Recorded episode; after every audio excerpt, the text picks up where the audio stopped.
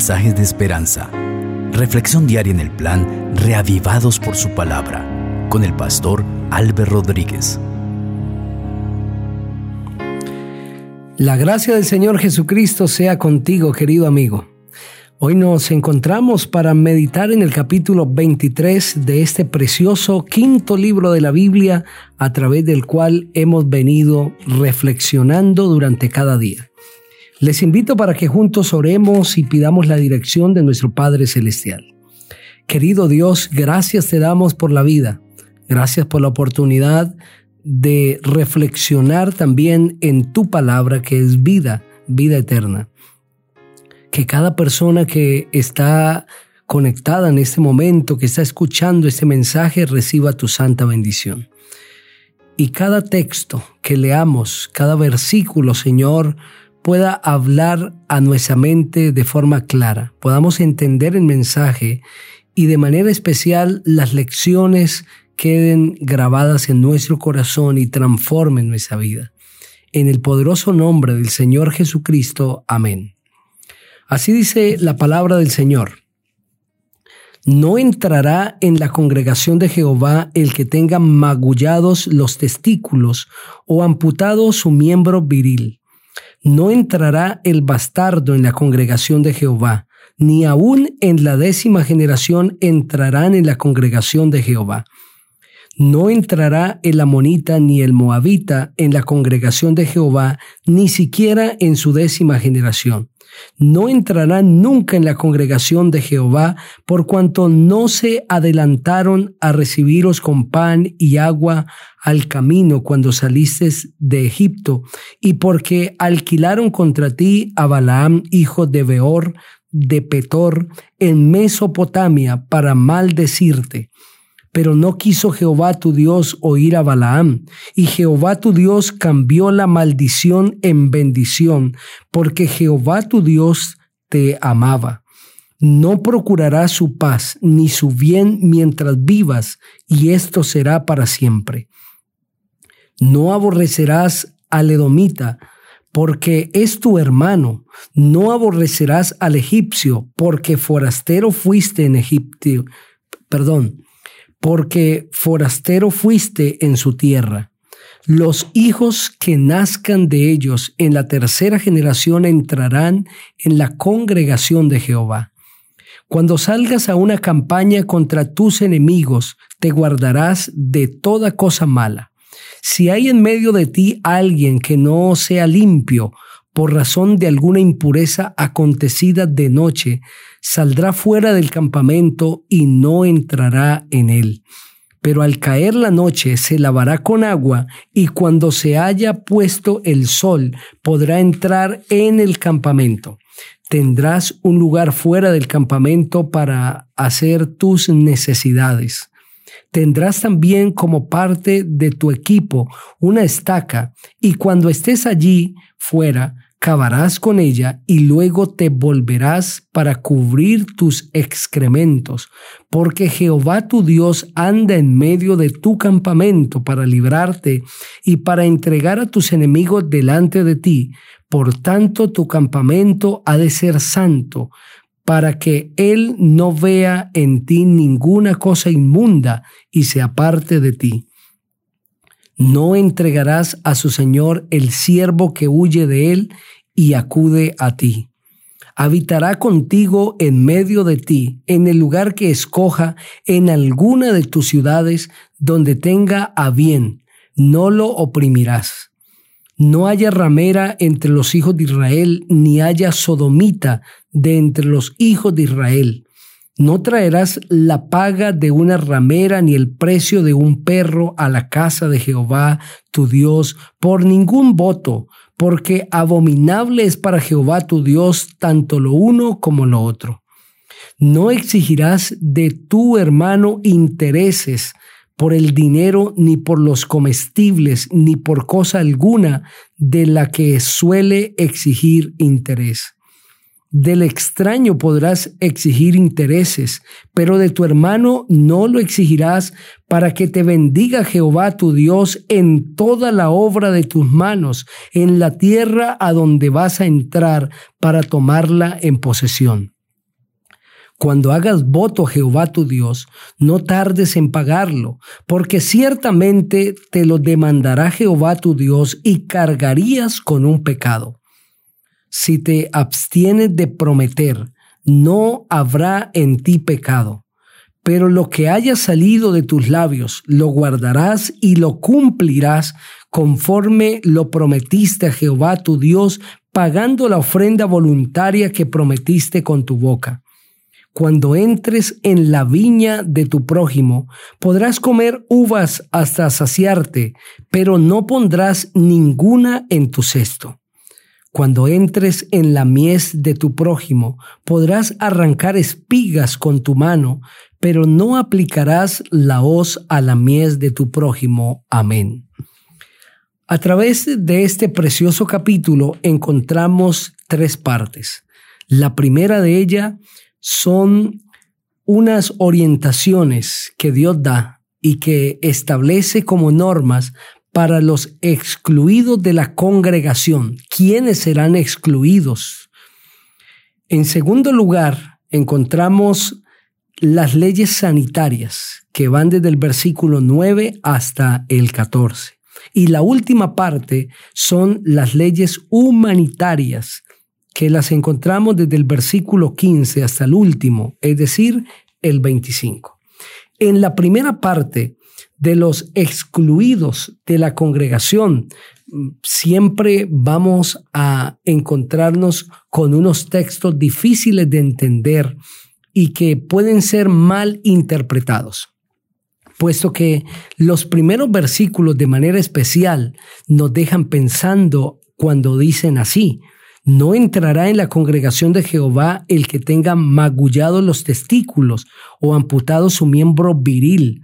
No entrará el bastardo en la congregación de Jehová, ni aun en la décima generación entrarán en la congregación de Jehová. En estos primeros versículos se presenta eh, una descalificación para entrar en la congregación de algunas personas por tener defectos físicos. Pero en la siguiente parte encontramos algunas descalificaciones por hacer parte de una nación. No entrará el amonita ni el moabita en la congregación de Jehová, ni siquiera en la décima generación. No entrará nunca en la congregación de Jehová. Y explica el versículo 4 y 5 por qué porque ellos salieron para atacar al pueblo de Israel mientras venían de Egipto y porque buscaron los servicios de Balaam para maldecir al pueblo de Israel. Pero esas maldiciones Dios las convirtió en bendiciones. ¿Cómo entender estos versículos? En primer lugar, debemos determinar qué es lo que quiso decir el Señor cuando dijo no entrará es una prohibición que Dios establece que evidentemente significaba una exclusión del santuario donde la congregación rendía culto. Sin embargo, no debemos entender esa exclusión como una exclusión propia de la salvación o de el servicio espiritual del bienestar, de las bendiciones espirituales que el pueblo de Israel gozaba. En la Biblia encontramos que más tarde, en la comunidad de creyentes de la iglesia neotestamentaria, había un eunuco que fue honrado especialmente por Dios, a quien Felipe le predicó y fue bautizado y se unió al pueblo de Dios según está registrado en Hechos 8, 27 al 40.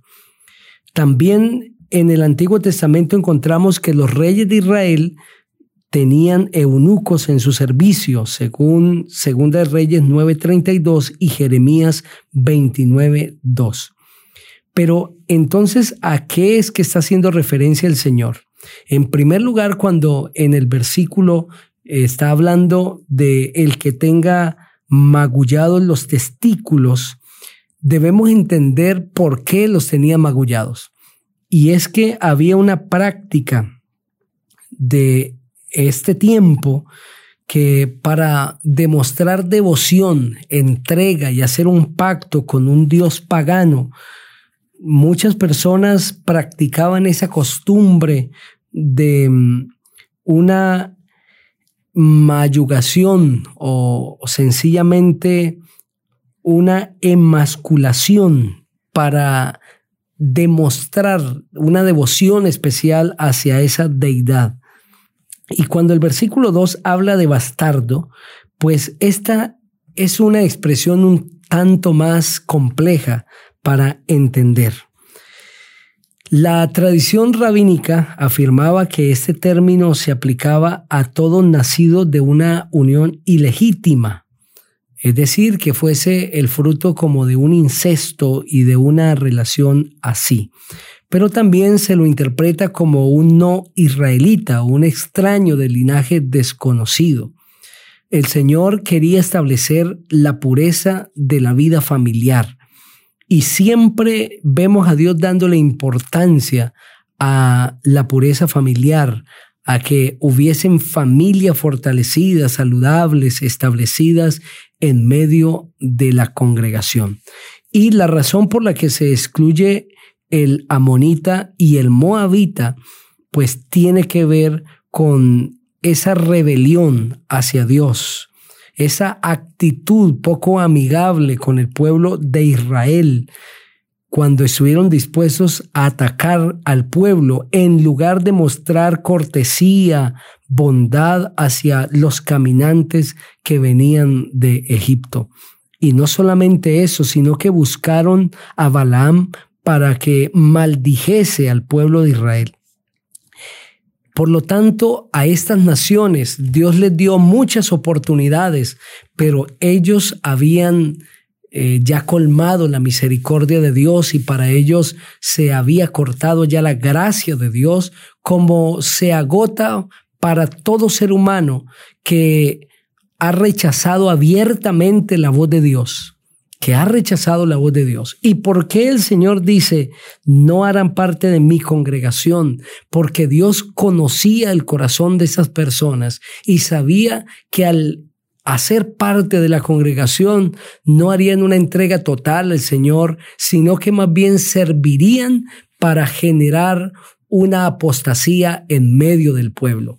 Eso es lo que presenta Números el capítulo 25 que los moabitas y los amonitas se unieron al pueblo de Israel, se mezclaron con el pueblo de una manera engañosa, como no pudieron maldecir al pueblo a través de la boca de Balaam. Entonces fueron allí, visitaron, se mezclaron con el pueblo de una manera engañosa e hicieron que los hijos de Israel fornicaran y adoraran a otros ídolos, dioses paganos, y la bendición del Señor se apartó. Es por esta razón que el Señor dice, estas personas no pertenecerán a la congregación, porque su corazón nunca se convertiría de verdad, sinceramente, a nuestro Dios. Y en esta última parte de, los primeros versículos del capítulo 23, el Señor establece que Él cambió la maldición en bendición, porque Balaam estaba listo para maldecir al pueblo, pero el Señor cambió esto en bendiciones. Queridos amigos, Dios puede cambiar tus maldiciones en bendiciones. Puede cambiar lo malo que esté sucediendo en tu vida en la más grande bendición para ti. Ese es el Dios poderoso del universo que puede hacer cosas maravillosas en tu vida.